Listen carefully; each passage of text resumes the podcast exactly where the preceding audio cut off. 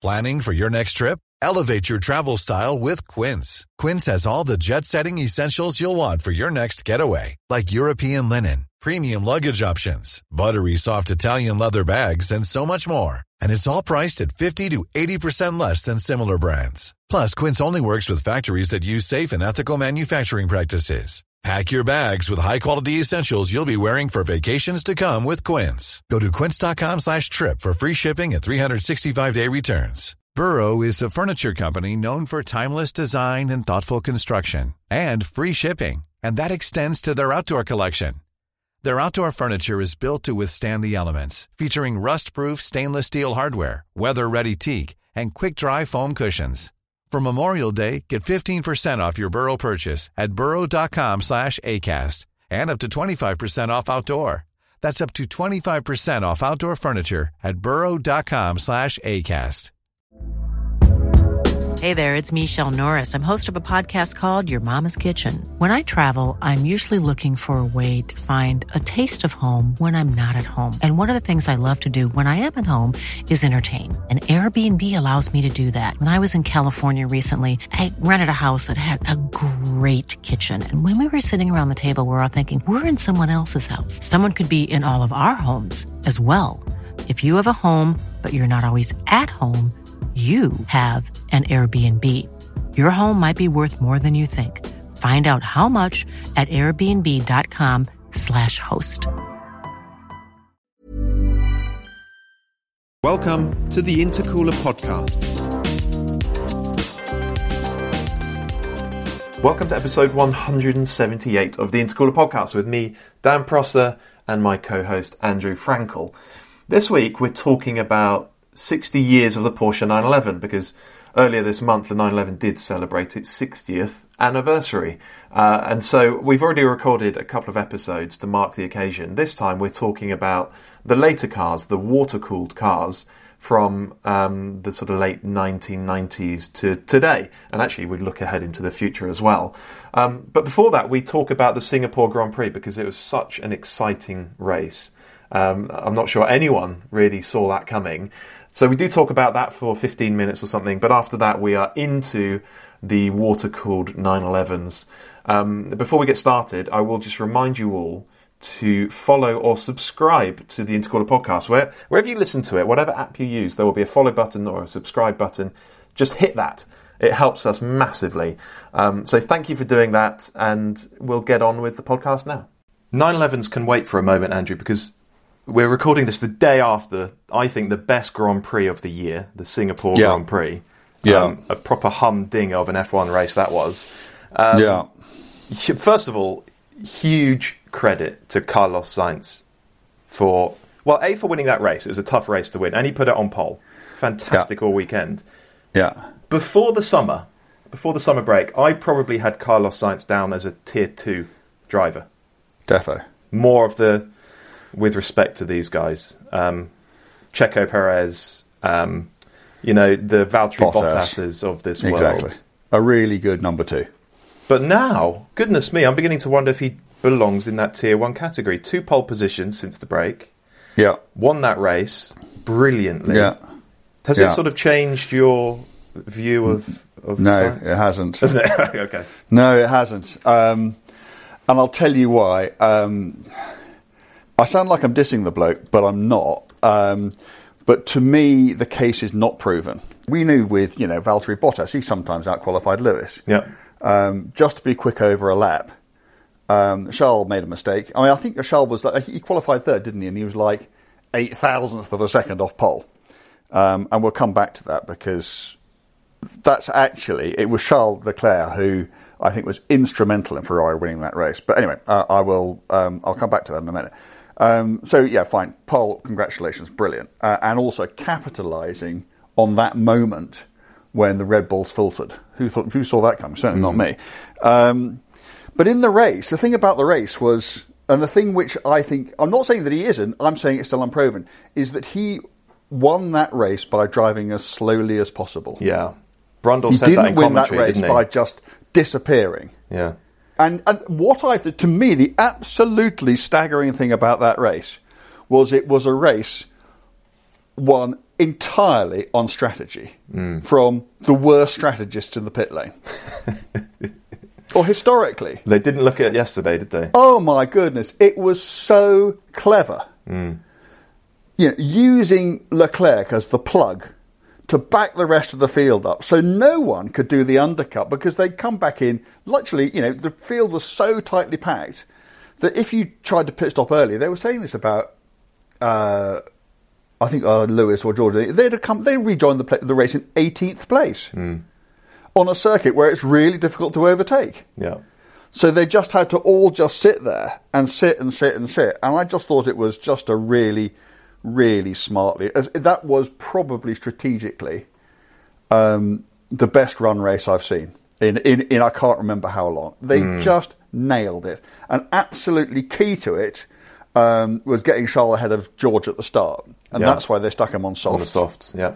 Um, and they just, I mean, you know, uh, it- yes, clearly, um, you know, the safety cars worked in their favour, um, but they just nailed it. They just absolutely nailed it, uh, and they set up that fantastic. Uh, what was it? Fifteen laps. The last fifteen laps. Yeah. Brilliant. I mean, I didn't, I, I didn't know where to look. I was standing up. I was, I was just all over the place. Um, and I mean, I from about 15 laps out, I just, knew, I just knew George was going to win that race. it was, it was just obvious, wasn't it? Until. Until he didn't. and again, Sainz. Keeping Lando behind him just close enough that the McLaren had DRS, so it was very difficult to pass. Again, that was so clever. Brilliant. Because he understood where the threat was, and he knew the threat wasn't Lando, because Lando's tyres were as shagged as his. Hmm. He knew them, that the threat was the Mercedes. So, he, I mean, it was just. If, if he hadn't kept Lando that close and Lando hadn't had DRS, the Mercedes would have been past him in a heartbeat. And then past the Ferrari as well. And then, but and then past the Ferrari, which wouldn't have had DRS either. Yeah, yeah. They would have come flying through if they got past that McLaren. Absolutely. Um, So, I mean, so so that is a, uh, and I don't know whether that was Carlos, who's obviously an extremely bright boy, or whether that was the pit like, um, talking to him and saying, "No, you need to do this." But it was just a, it was just a level of thinking. It was such a strategic game, wasn't it? It was like chess, and Mm, was. yeah, I, I didn't foresee that outcome. I, I- just thought the moment the Mercedes made that late stop, I thought they've done. Yeah, yeah. And they, I, yeah, a few more laps than they would have done, wouldn't they? But I think, um, I think it was Carlos who was choosing to give Lando the DRS. I think he made that decision, um, partly because there was that radio call saying it's on purpose or something. Um, but Uh, a brilliantly executed race, as you say. There probably isn't yet enough evidence for us to conclude that Carlos Sainz belongs to that tier one category just yet. But Yeah. it's made me wonder. These last couple of races have made me wonder if I've got him wrong. Maybe we'll see hmm. over the the rest of the season. I don't know. But also, you know, drivers develop, don't they? They just they turn into di- they turn into different animals. Oh, also, can we talk about George for a bit? And also the George and Lewis. Um, Can we come to that in a moment? Just because Yeah, I. I just want to acknowledge Lando, fantastic result. Um, Lando Norris in the McLaren second, brilliant. The Hmm. Yeah. McLaren looks rapid at the moment. Um, also, Liam Lawson yes, in the Alpha Tauri finished Yeah. ninth, scored two points on his third Grand Prix. yeah, I mean, wow, he, uh, that is a very, very difficult circuit and a difficult Grand Prix. If you Yeah. if you've only competed in two before, um, so he did fantastically. I mean, he's also it's, looking, it's a circuit. As a circuit, it's absolutely merciless. yeah, It's you As know, and, and, and one of the reasons I like it so much because it's you know it's a circuit of consequence. Mm. It's not like um, the purpose-built circuits or even circuits that have been Ricard adapted. Uh, yeah, or yeah, or even circuits. I'm afraid like Spa these days, where you can you can literally just leave the track and drive into another county and just Mm. rejoin. In Singapore, you leave the track, you're in the wall. Mm. Um, and well, as we found out with George, you know, it's uh, yeah, you know, stuff happens, doesn't it? So yeah, I think I think for a rookie um, to drive, and, and also the physicality of that circuit in the heat, um, to be that fit, to be that mentally strong, to not make a mistake when it's your third Grand Prix, and come home halfway up the field in a car which was, you know, that's the best that car was ever going to do, wasn't it? So yeah, absolutely. Um, and Cracking effort. uh, he needs a he needs a full time race seat for 24, doesn't he? And um, Daniel Ricciardo, maybe it makes his position in F1 a little bit, little bit more complicated. But yeah, huge credit to Liam Lawson. Okay, um, let's get on to the Mercedes point then, because that was fascinating. Hmm. Yeah. So they. So- let, us just so- set this so- up. So Esteban Ocon's car failed, and he pulled Yeah. in um, at the pit lane exit, and they had to throw the VSC, the virtual safety car, with 15, 16 laps to go, Yeah. um, to clear that car. The leaders stayed out. Yep. The Mercedes came in, George and Lewis. They put on those um, lovely new medium tyres that they'd saved from um, practice on Friday, and they had it was I think it's something like 15 laps to chase down 13 and a half seconds. I think was the gap to Charles certainly, um, who was running third at that time, and it was a case of are they going to be quick enough to catch and pass the leading cars for one of them to take the win? And it was Yeah. you couldn't you couldn't set it up more enticingly, could you? So to watch, it was fantastic. So they had to gain about one and a half seconds a lap to win the race. And Yeah. they set off, and the numbers were just extraordinary. You know, sometimes George was taking two seconds out of the lead in a lap um, around that because they were on brand new mediums against cars that were on completely shagged hards. Um, and as, said, as we said earlier, we just thought they were going to do it. But then it was it, it was so interesting, and this is where I just thought that Lewis just showed all his class and cleverness because um, George just took off, and he actually pulled out a gap of about three and a half, four seconds over Lewis straight after that pit stop. But I Um, they but they had to um, they they had to stack the cars, didn't they? So George was always going to get away from that pit stop with an advantage. Yeah, they had to an extent, but but but what but what George did was he just went off like a hare, and Lewis didn't. Um, as a result, when you got to when it actually mattered, um, George obviously got held up because he got in the dirty air behind Lando, um, and Lewis was able to close up on him. And at the end of it, Lewis's tyres were in much better condition than George's. Um, so the question is, what should Mercedes have done then? So you, I think you can make an argument for everything other than what they did. So you could say, well, George arrived on the scene first, so you'd say to Lewis, right, back off completely, let George have a fair crack at it, because with the two fighting with each other, as we all know, when cars go up against each other, they slow, both cars slow down, which is the last thing that they wanted. Uh, alternatively, you could have just said, well, actually, you know, Lewis is faster now, his tyres are in better nick, swap them over and let Lewis have a go.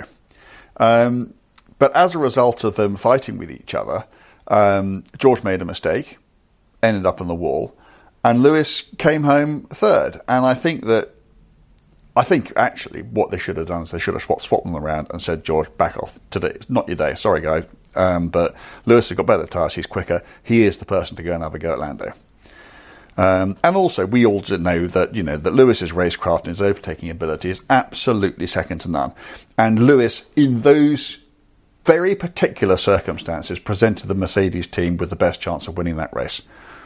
I, I agree. And I, think that and was and their I, best and chance. I think he could have done it. And I think if he'd got past, Uh, who knows? I mean, you know, the form, you know, the, the whole world of motor racing is ruled by the rule of what if. But I think if he got past Lando, he'd have got past Carlos.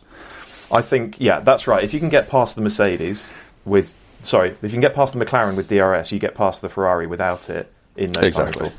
So Yeah. I agree. I think that was Mercedes' best chance of winning that race. However, goodness me, if they'd made that call to George to pull aside, is that the end of team unity at Mercedes? Are the repercussions far greater? It would be.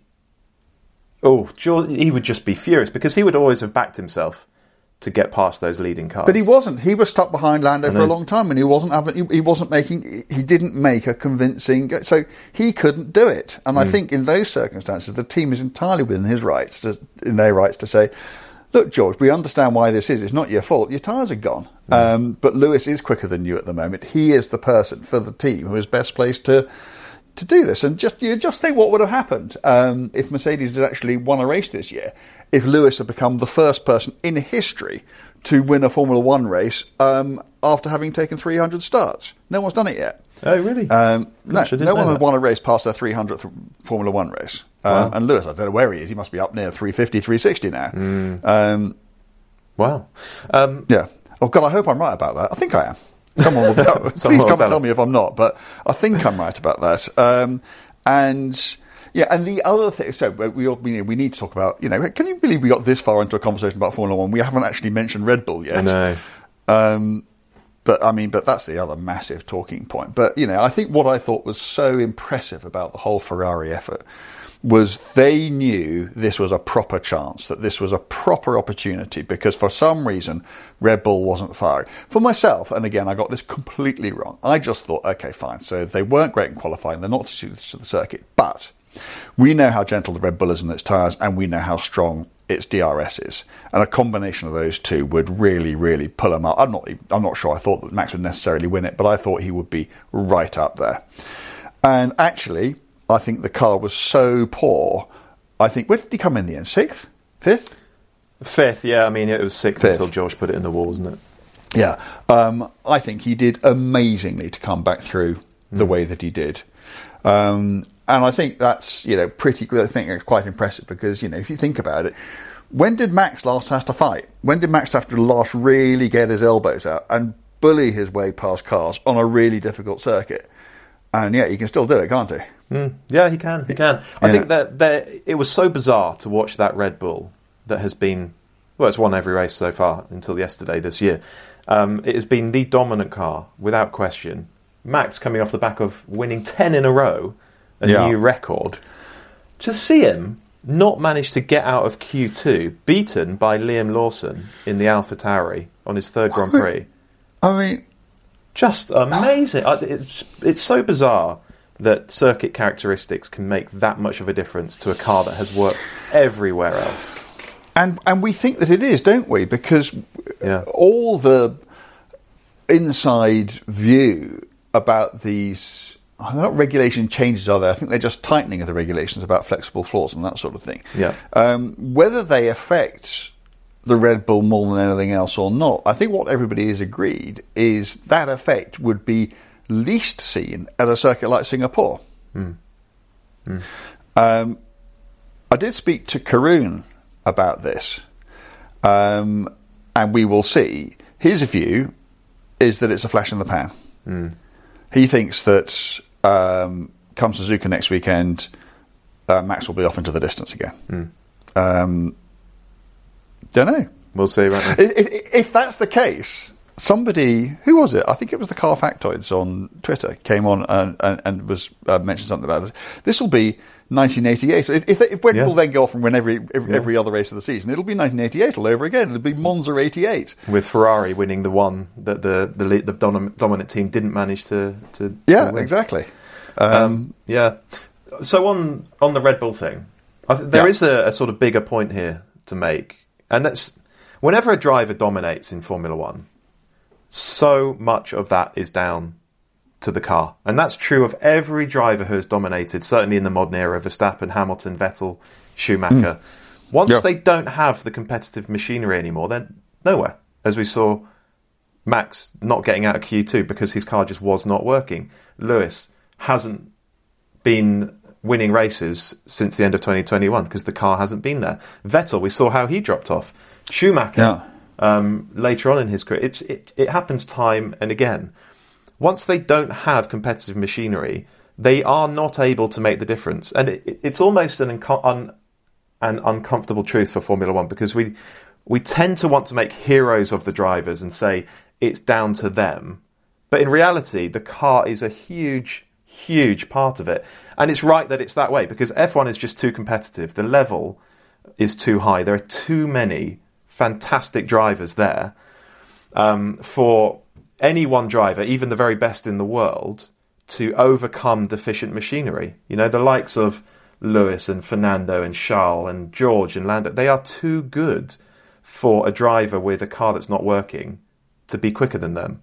Um, and so the, the point ultimately is that whenever a driver is dominating, we need to give the designers and the team a huge amount of the credit. because it's Yeah. a big part of it is the car. Yeah. At the same time, however, um, where you can see it is between teammates, and Yeah. uh, uh, and, and, and that is the mark of the the truly extraordinary driver. You know, take Schumacher. Okay, forget the Mercedes bit when he was, you know, he probably shouldn't have come back and done that. But when he was Ferrari. At Ferrari, he absolutely destroyed his teammates. And if you look at Max, what he's doing to Perez. He's doing it too, and they do it for two reasons. Don't they? they do it one because they are of these ridiculous natural talents they have, but also because the team knows where the opportunities lie, and they design the car around that opportunity, and mm. that opportunity is Max. And so mm. they design, and what they do is they design a car for one driver um, to the detriment of the other. So mm. actually, what happens is the gap between them gets bigger because people can't drive. I mean, but you know, if you take, you know, particularly, um, you know, the ones I know about are Michael and, and, and Max, and, th- and they had very similar driving styles. They like really, really pointy cars. They like cars which fly into the apex, get, and they back themselves to control, you know, the rear end of the car. And if you're a car, if you're a driver who much prefers a car with a bit of nice, reassuring, steady state understeer, that's really problematic for you. Um, It was why Albon never really made much of an impression during his stint at Red Bull. And actually, we know Albon's a fantastic driver. Oh, But- do you know? I think he, I think he might be the most underrated driver on the grid. Yeah. I've always said this actually. I thought, you know, I can remember him overtaking someone on the grass at 200 miles an hour at the top of Raidillon uh, on a race, and just thinking, "Y- "You've got something." Mm. Um, and but yes, absolutely, he he he he blew his opportunity at Red Bull, didn't he? Yeah, he, he Um, couldn't get on with the car that was built around Max. Um, And actually, someone made an important point about this. If Mercedes does build a properly competitive car for next year, they're not going to back one of their drivers. They have this. They now have this sort of equal number one status policy. It seems, um, It and that might and that might hurt them. You know, because Red Bull are going to back one of their drivers. Mm. Um, Mercedes, they their drivers will take points off each other. But the, but but you know, I think I, th- I think there are- I think there's you know there's wise words and I think there's good intention, but then I think there's also after that there's reality, um, and if you know, but I, I I think one of the reasons it's going to be difficult um, for them in the way that it's simply not difficult for Red Bull is it's bloody obvious who the number one driver at Red Bull is. I don't think it's obvious at all who the number one driver at Mercedes is. No. You know, I well, think uh, uh, actually, I disagree with that. I think they're very level in qualifying, but Lewis is 71 points ahead of George now. It's a big old gap. It's a big old gap, yeah. But you know, but but last season I don't know what the gap was, but you know, um, Yeah. George quali- out qualified him. Uh, no, Le- Lewis out qualified him last season. Did he? But George outscored him. Yeah. Yeah, I, I I I think it is not at all obvious Hmm. um, who is the better driver of those two. Um, Yeah, I disagree with that. Uh, I disagree yeah. with that. I think, and I think yesterday was quite a good demonstration. Certainly in the races, I think Lewis still has his nose ahead. But, um, but anyway, it's what what we're going to see for the remainder of the season. I think, as you've already hinted, I think we're just going to see Max run away with the rest of them, aren't we? well, I, I only think that because you know that seems to be the opinion of people who know far more, far Mm. more about it than than I do. Um, you know, they were so far off the pace. Um, I, I, I struggle to think there's not something else going on. I guess we'll find Mm. out next weekend. Um, you know, clearly, you know, it was a circuit to which neither Max nor his car were suited. You know, it must be one of very, very few races on the calendar now that Max has never won. Um, so there was that. Um, you know, they got unlucky. They got really unlucky with the safety car um, in the same way that Ferrari got lucky. Um, so you know, there are lots of reasons that you know for for Red Bull it was a really, really bad weekend for almost every reason.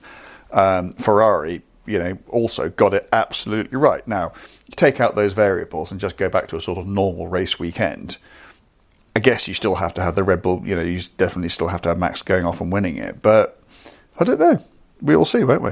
You know, Suzuka will be. I mean, the great thing is that you know Suzuka is next weekend, and it's such a an amazing circuit. Um, and it's actually in the way that it is configured. It's kind of, although it's you know fantastic spectacle and, and everything else, it's actually quite a good indicative circuit of general pace because it is you know there is a lot of high speed stuff. There's a lot of aero re- requirement. Um, so yeah, I think we'll I think we'll know in a week. Hiring for your small business? If you're not looking for professionals on LinkedIn, you're looking in the wrong place. That's like looking for your car keys in a fish tank. LinkedIn helps you hire professionals you can't find anywhere else, even those who aren't actively searching for a new job but might be open to the perfect role. In a given month, over 70% of LinkedIn users don't even visit other leading job sites. So start looking in the right place. With LinkedIn, you can hire professionals like a professional. Post your free job on linkedin.com slash people today. Burrow is a furniture company known for timeless design and thoughtful construction and free shipping. And that extends to their outdoor collection. Their outdoor furniture is built to withstand the elements, featuring rust-proof stainless steel hardware, weather-ready teak, and quick-dry foam cushions. For Memorial Day, get 15% off your Burrow purchase at burrow.com slash ACAST and up to 25% off outdoor. That's up to 25% off outdoor furniture at burrow.com slash ACAST. Let's move on then to water cooled 911s. Right, Yeah. so it was on the 12th of September. Uh, what's that? A few days ago, a week ago, that the 911 turned 60. Um, it was the original 911, still called 901, as we know, was was unveiled at the Frankfurt Motor Show in 1963 on the 12th of September. Um, and so we have been marking the occasion throughout this year, haven't we? We've done two other podcasts um, dedicated to the 911. Episode 161 was all about the 911 in racing. Episode 154 was all about the early 911s, air cooled 911s. And now this, the water cooled 911s. Um, and it starts with the 996 in 1997, the Yeah. first all new 911 since the original. Um, what do you remember of the 996 coming along? I mean, I, I, I was 10 years old or something, not really aware of it, but did it Yeah. feel like I, I, I was a, a bit older than that. departure? no, you weren't. A little bit. Did it feel like a huge departure? Did it, did it feel like Porsche was taking great strides forward or getting it horribly wrong? What, When what do I remember? when I drove it and I wrote my review for I was editing Motorsport magazine at the time. Um, the headline was nine, as in N E I N, Mm. the German for not eleven. Um, because I genuinely, I actually thought the car was quite impressive. Um, you know, you forget, don't you, that it was quite a lot lighter than the 993, despite being bigger Mm. yeah. um, and it had you know quite a lot more power. It now had this 300 horsepower, 3.4 liter all new flat six. Little did we know what problems lurked within, um, but it just it just didn't feel to me like a 911. Um, it felt like a much more touring, less sporting. And I don't, I didn't even mean it in any kind of pejorative sense. I just felt it felt like much more like a, a normal car. Um, and I was, I, I was in two minds about it. Uh, it and it, to answer your question, it, it absolutely felt like a complete break from everything that had come before. Um, a new dawn, um, for good or for bad, and yeah, and, and and it would be interesting. Maybe we should go and do it. Maybe we should go and get an early 996 and a late 993, and just drive the two of them together and see whether you know what I thought. When was it? 98, so 25 years ago. Um, still holds true, but yes, it was a it was a completely and utterly different experience.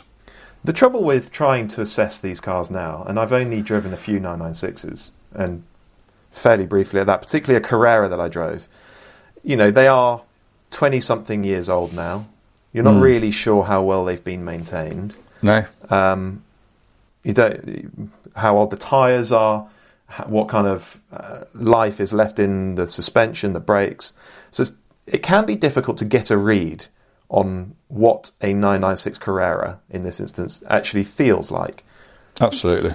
It's the same with all old cars. Yeah, it's tr- yeah, it's true. It is it is universally true.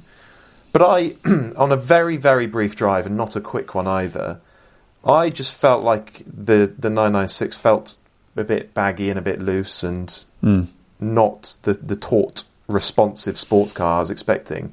But presumably you have a sort of better understanding of what a good one should be. No, I think like. I, I, I, I, well, I do. I mean, only because I drove them when they were brand new. Um, I think we were all aware that the quality had taken a dive.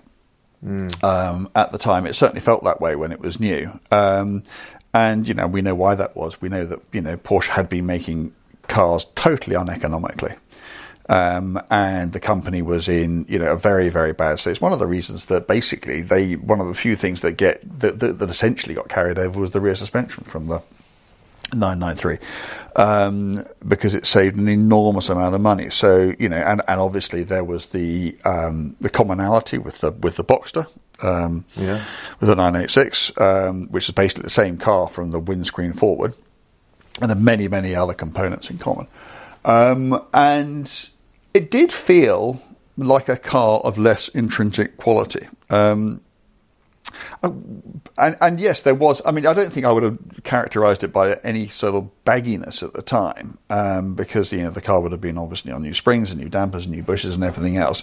It just didn't feel like you know you were locked in a vault um, in the way that you know those earlier cars had. Uh, what I do remember, and I think what would surprise anyone who went and drove an, an early 996 now, I just remember thinking, this is a really fast car. I don't know why I didn't expect that. Um, but Yeah, the more performance power, of those weight, cars, yeah. yeah, um, and that is, you know, I can actually I borrowed one. Um, I borrowed one, oh, I suppose, in the last couple of years um, because somebody borrowed one of my cars, and, and, and they just had one of these things lying around. So I just went home and back in it, and it was it was it had done 150,000 miles. It was a baggy old 996, but I was still struck by how quick it felt, and that was you know very recently. So yeah, um, We we did drive, didn't we? A GT3 RS, a 996 GT3 RS. yeah, that didn't feel year. baggy. No, that, goodness me. No, it didn't feel baggy. Um, that was an exciting car to drive. Yes. Um, that, actually, for me, it felt a little bit uncomfortable on some of the roads that we were driving it on. Like it was actually optimized for very smooth roads, but fantastic engine and gearbox, great steering, and a, a proper live wire, energetic, thrilling car. Yes, but so so different. I mean, you know, point one is it had the Mezger engine in it, so it didn't Yeah. have the same engine that um, you know normal 996s had.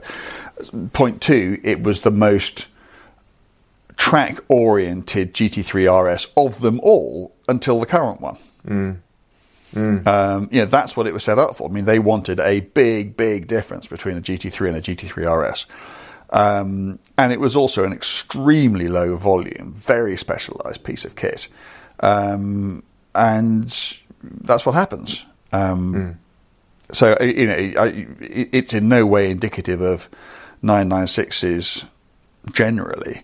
I, I just wonder, you know, it's very difficult to talk about 996s or even 997s um, without the issue of the engine coming up and just how dependable it is or it isn't. What's what's your what's your view? Do you think that you should just say to someone, you know, unless the engine has been done, don't go near it, or would you say go into it with your eyes open? How, serious is this problem? What do we think is the best advice to anybody? Because it, it's it's such a tempting thing, isn't it? You desperately want a 911. Um, and you know, if you want a cheap 911, then you know a 996 is clearly going to be where you where, where you end up. Um, but they do have, well, they certainly have this reputation of having a, a ticking time bomb under their engine cover. Yeah, so what is it? It's the IMS, the intermediate shaft, isn't it? Yeah. And um, on some of them, the, the, the royal, the rear main oil seal, Seal, and yeah. then there's the bore scoring issue as well. Yeah. So Yeah. good, goodness me, and there's there is an awful lot that you need to be aware of, isn't there?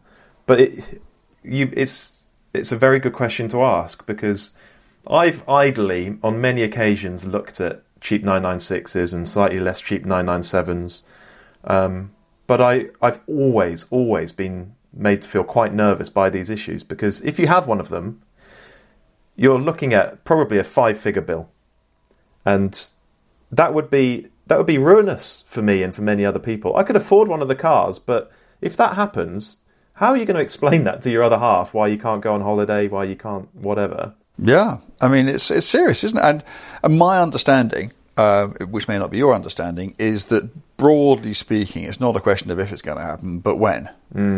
Um, but there are ways around it. You know, there are fixes, and once it's done, it's done, isn't it? Um, So maybe maybe the solution is to only buy a car that has had the remedial work done.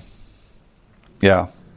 But you might take a view that this car's going to be a recreation. It's not going to do a load of miles. Maybe it hasn't already got a load of miles on it, and maybe you'll just think, well, I'll take the chance. I don't know. I, don't, I mean, I wouldn't because I just I just couldn't sleep at night knowing that you know that potential was you know sat out there you know in the shed or whatever. Um, I, I couldn't have a car which wasn't done, um, or I'd just get a turbo if I possibly could afford it. Um, Ah, now hold that thought.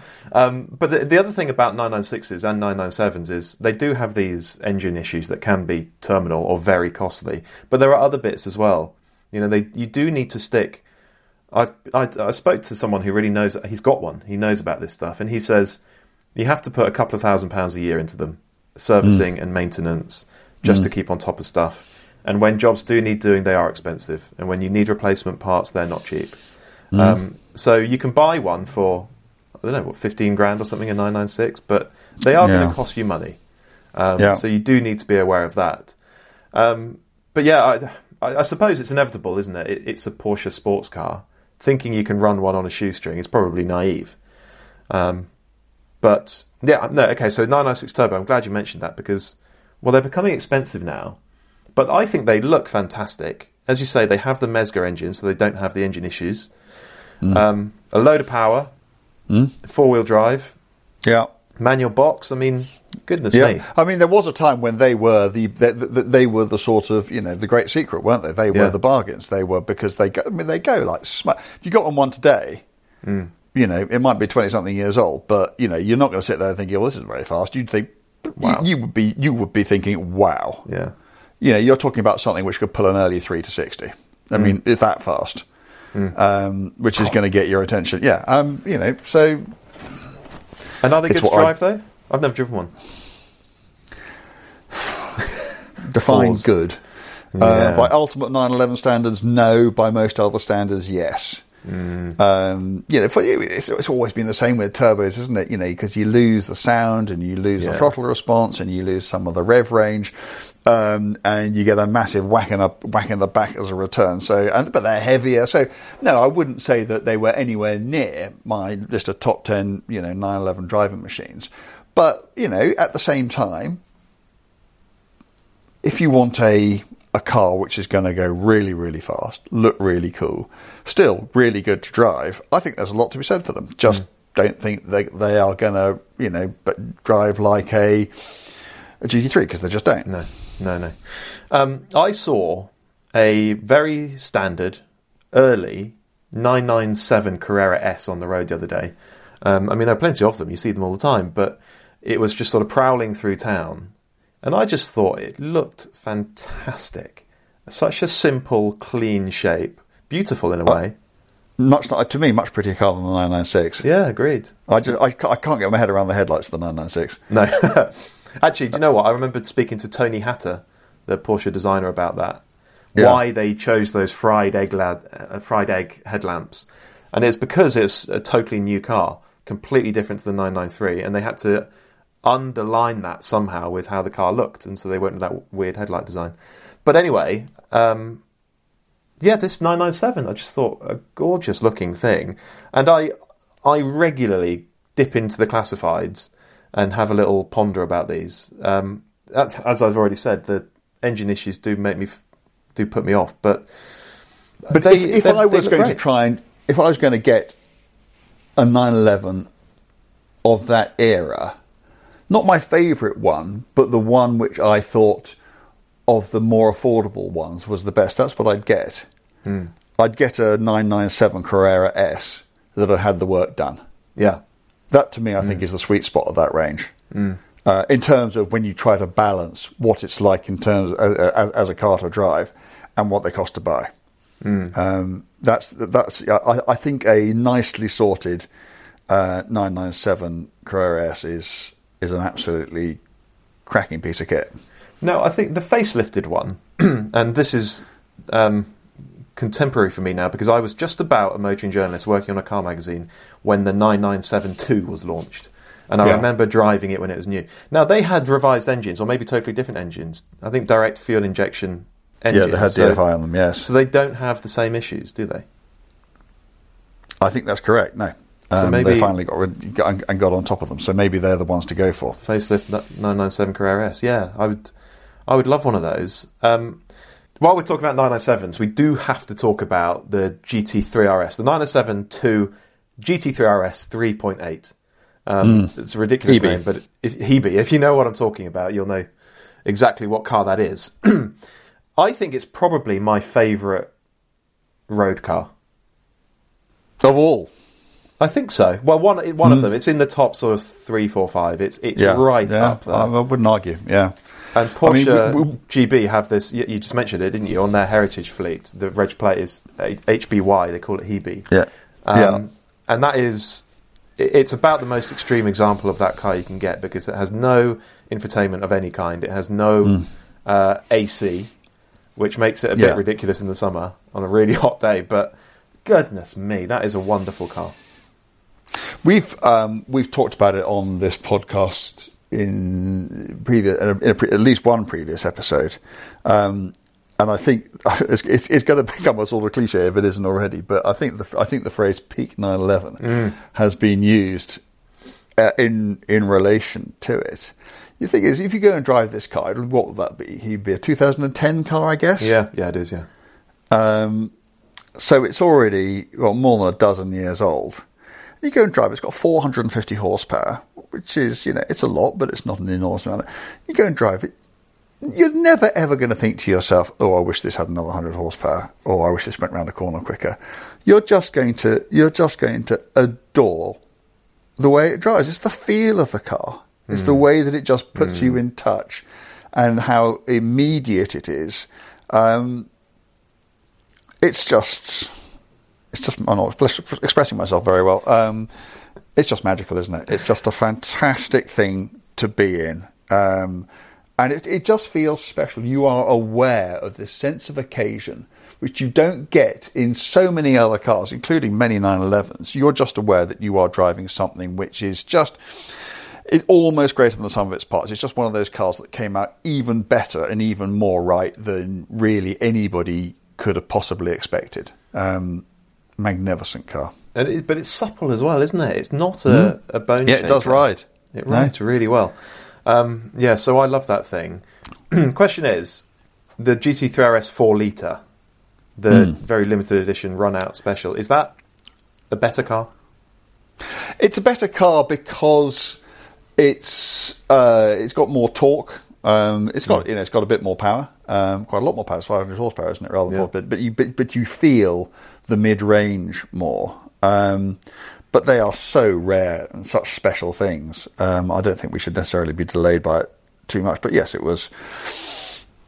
it- It's you know there, there are no downsides to that car. Um, it is an even better version. It's it is ultimately the one to have if you've got however many hundreds of thousands of pounds tucked away to go and get one. Um, Yeah, you see, I, Yeah. I'd actually have the 3.8. Um, oh, why? just a bit more supple. I'd love to drive them back to back. Maybe we need to do that at some point. But um, my sense is that the 3.8 is a bit more supple and on, on an hour road, better because of it. But Were the four litres much stiffer? A little bit, I think. A little bit. I remember I drove one fairly recently, and I I remember thinking exactly that. Um, so that's the 997. Let's clip through them onto the 991.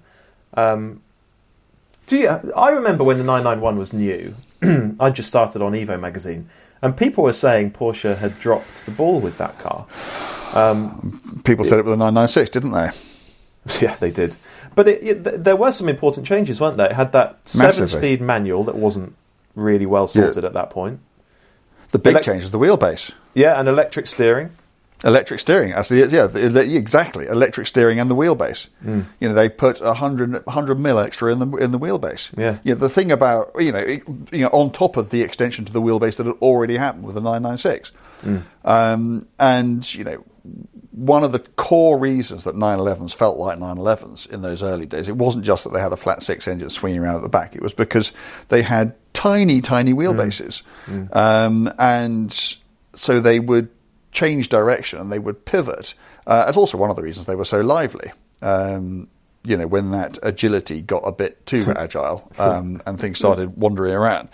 Um, and then, the, as you say, the 991 came along, um, and it's still, it's still, its wheelbase is still short um, by the standards of you know comparable cars because it doesn't have to have an engine within it. Um, but even so, compared to you know even a 996, 997, let alone a 964, 993, yeah, and and the electric steering, mm. and you know I did this once. I can't remember what we were driving. It must have been a 991 GT3 RS, but we were somewhere and they had Hebe there. And so I took the 991 GT3 RS out with the 997 GT3 RS. And that's what I remember more than anything else. I can just remember thinking the 997, it just steered. There was just so much more feel, so much more communication. You just felt so much more part of the machine in the older car. Um, so, yeah, it was, again, not as big a change as from 993 to 996, but still a complete, you know, only the third start again car Yeah. um, in however many years it was. Just the Carreras, then, the, the basic model. Did you think Porsche had got that wrong at the time? This is 2011 or something. Uh, yeah, around there. 2012, maybe. Depends what you mean by wrong. Uh, I thought that they had designed a very canny car. I thought they had, and I said this before, I thought they designed a 911 for someone who didn't want a 911. so, so someone, you know, a car for someone who wanted Yeah. all the image of a 911. idea Look at it, me, yeah. I drive a 911, but actually just wanted a, you know, a daily driver, which was, you know, quiet, comfortable, fast, and everything else. Um, so it depends how you measure it. I mean, for me, you know, those early 991s were not as good to drive, you know, really quite some distance from being as good to drive as the as what the 997 turned into, and you know those, those late cars. Um, but you know, I wasn't the target market. Yeah, exactly right. Um, And- and and those you know those those naturally aspirated engines, uh, which were lovely, um, but you know as we know, um, the gear ratios were not best suited, and they didn't have an enormous amount of mid-range torque, and that didn't necessarily sit well with the cars. I think the second generation cars, when they got the turbo engines, actually for Yeah. what they were. They they were better suited to the turbo engines um, than the naturally aspirated ones which came in the Gen One cars. Um, and I'd never have said that. If they'd done that with the 997, I'd never have said that. But actually, I think the character of the car, um, generally speaking, is better suited to the turbo motor than to the to the atmospheric ones. If I ever do buy a 911, and I'm you know not a ridiculous, fanciful six-figure car, it would be a 991 Gen 2, a facelift 991 Carrera of some sort with the twin turbo engine. That's the one that I would sort of A T, covet. maybe. Yeah, maybe a T. Yeah, yeah, yeah. Lovely car.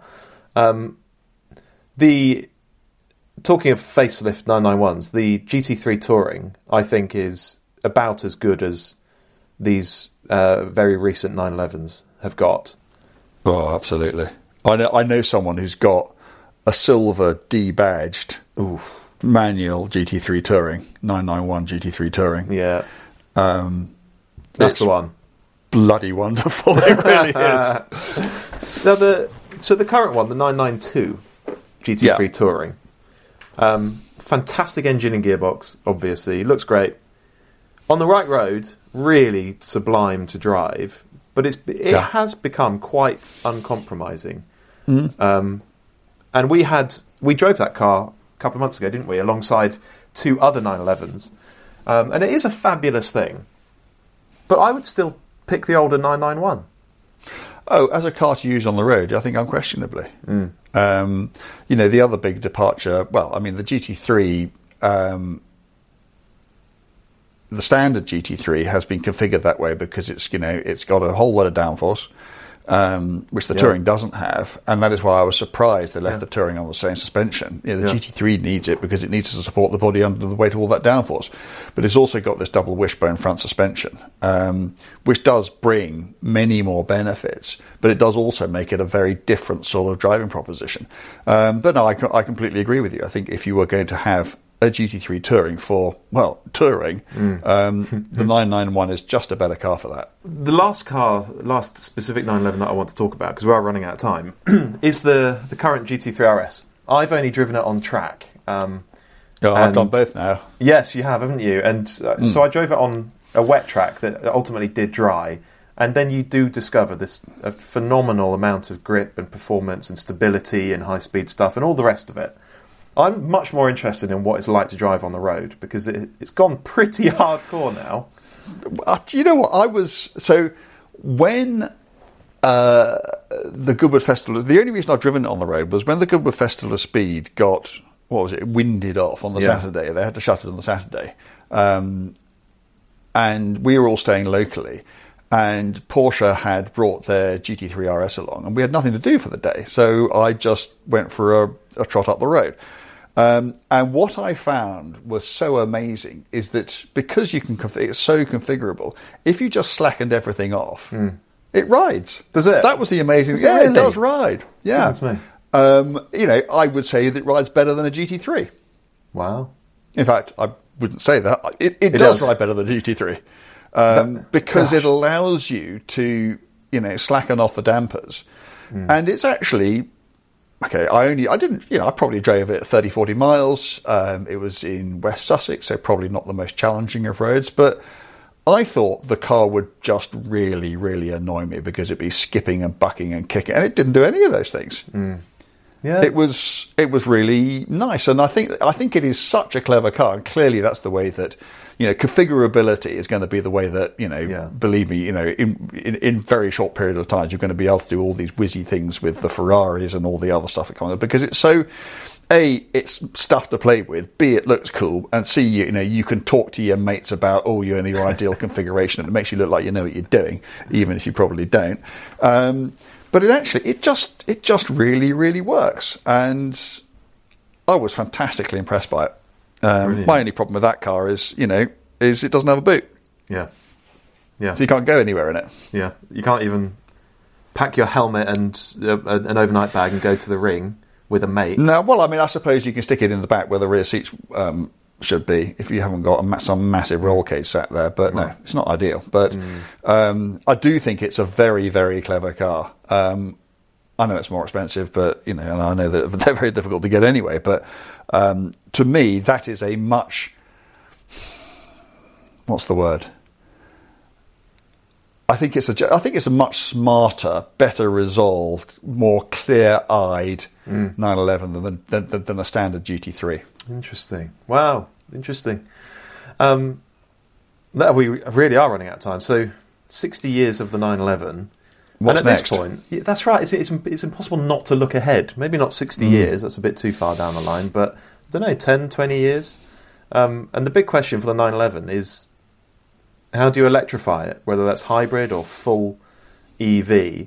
Um, I, now, I'm confident that Porsche could build a sports car with little rear seats, selling for a hundred plus thousand pounds, um, powered by batteries and electric motors, and I'm sure it could be pretty good to drive. But can it be a 911, or is a flat six engine slung out the back with that weird weight distribution? Is that is that too intrinsic to the 911 proposition for an EV version to ever actually work? I, th- I, I think the, the, the intriguing thing about that question, and it is clearly the question, is I don't think even Porsche knows the answer to it. yeah. Um, you know, it's interesting how far they're just kicking this down the road. You know, the 992, which came out in 2019, um, that's configured to take a hybrid. Um, And it hasn't full- yet. uh, but and it hasn't yet. Um, there is so we are what 2023 as we record this now. So we're four years into the 992. So there's going to be a Gen 2 992 within the next year, I would think. Um, will that have a hybrid in it? My guess is that it won't because it doesn't need to. I can remember talking to um, Frank Walliser when he was Mr. 911, and you know he was in no hurry at all to lose a load of boot space to battery packs, um, to put a lot of weight into the car.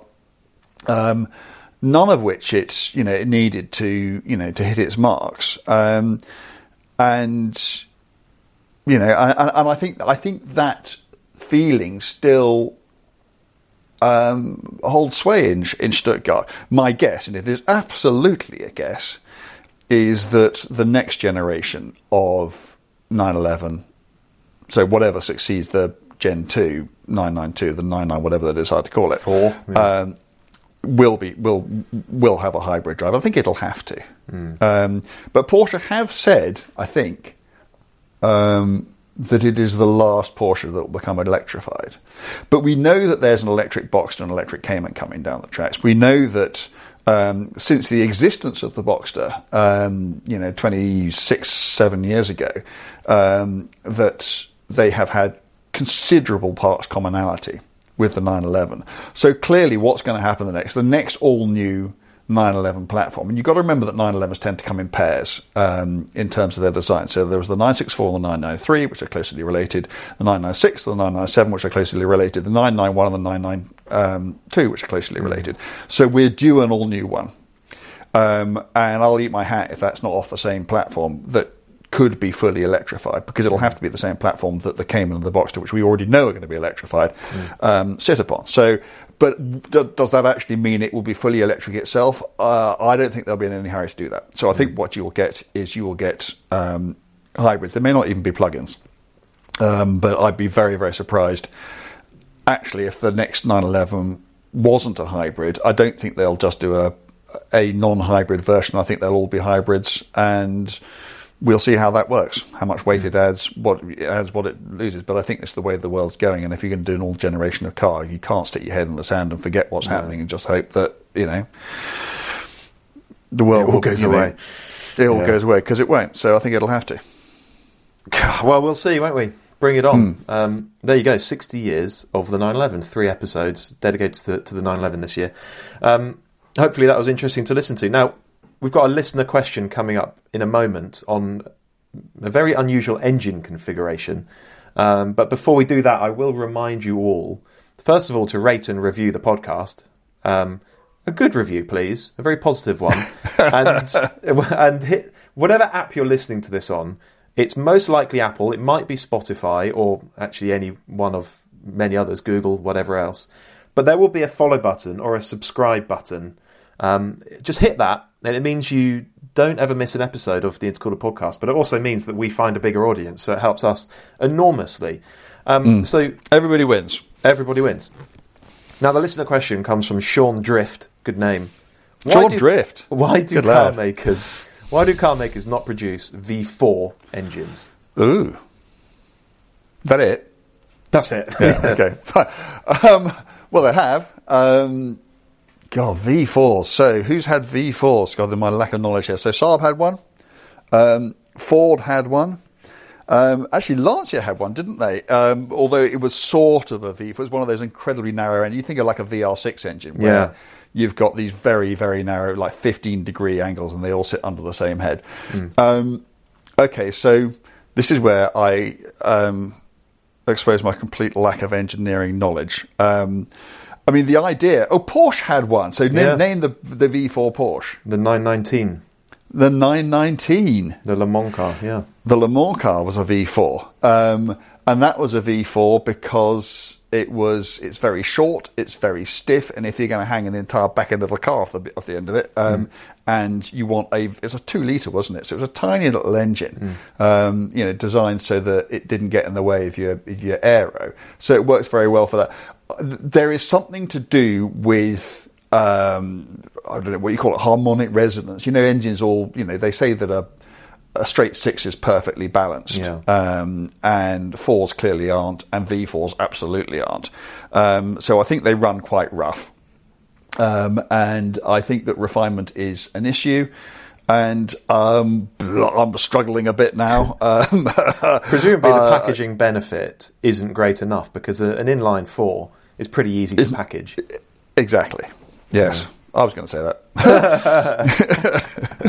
yeah, but I, I think. Yeah, I, I, I suspect that's it. I suspect that it's the, very simply um, the disadvantages outweigh the advantages. I mean, it's it's it's quite a an unusual um, configuration, isn't it? And as you say, it's you know there's there, there's quite a bit to be lost and probably not quite enough to be gained. There you go, Sean Drift. Um, Good question. Thank you, Sean. Ho- hopefully, an interesting answer to a very good question. Um, keep them It was a good question. across. I'm sure the answer was very interesting. keep your questions coming. You can, however you like, you can email us info at the-intercooler.com or you can just message us on Instagram or Twitter. Um, but keep doing it and we'll answer another one next week. Bye.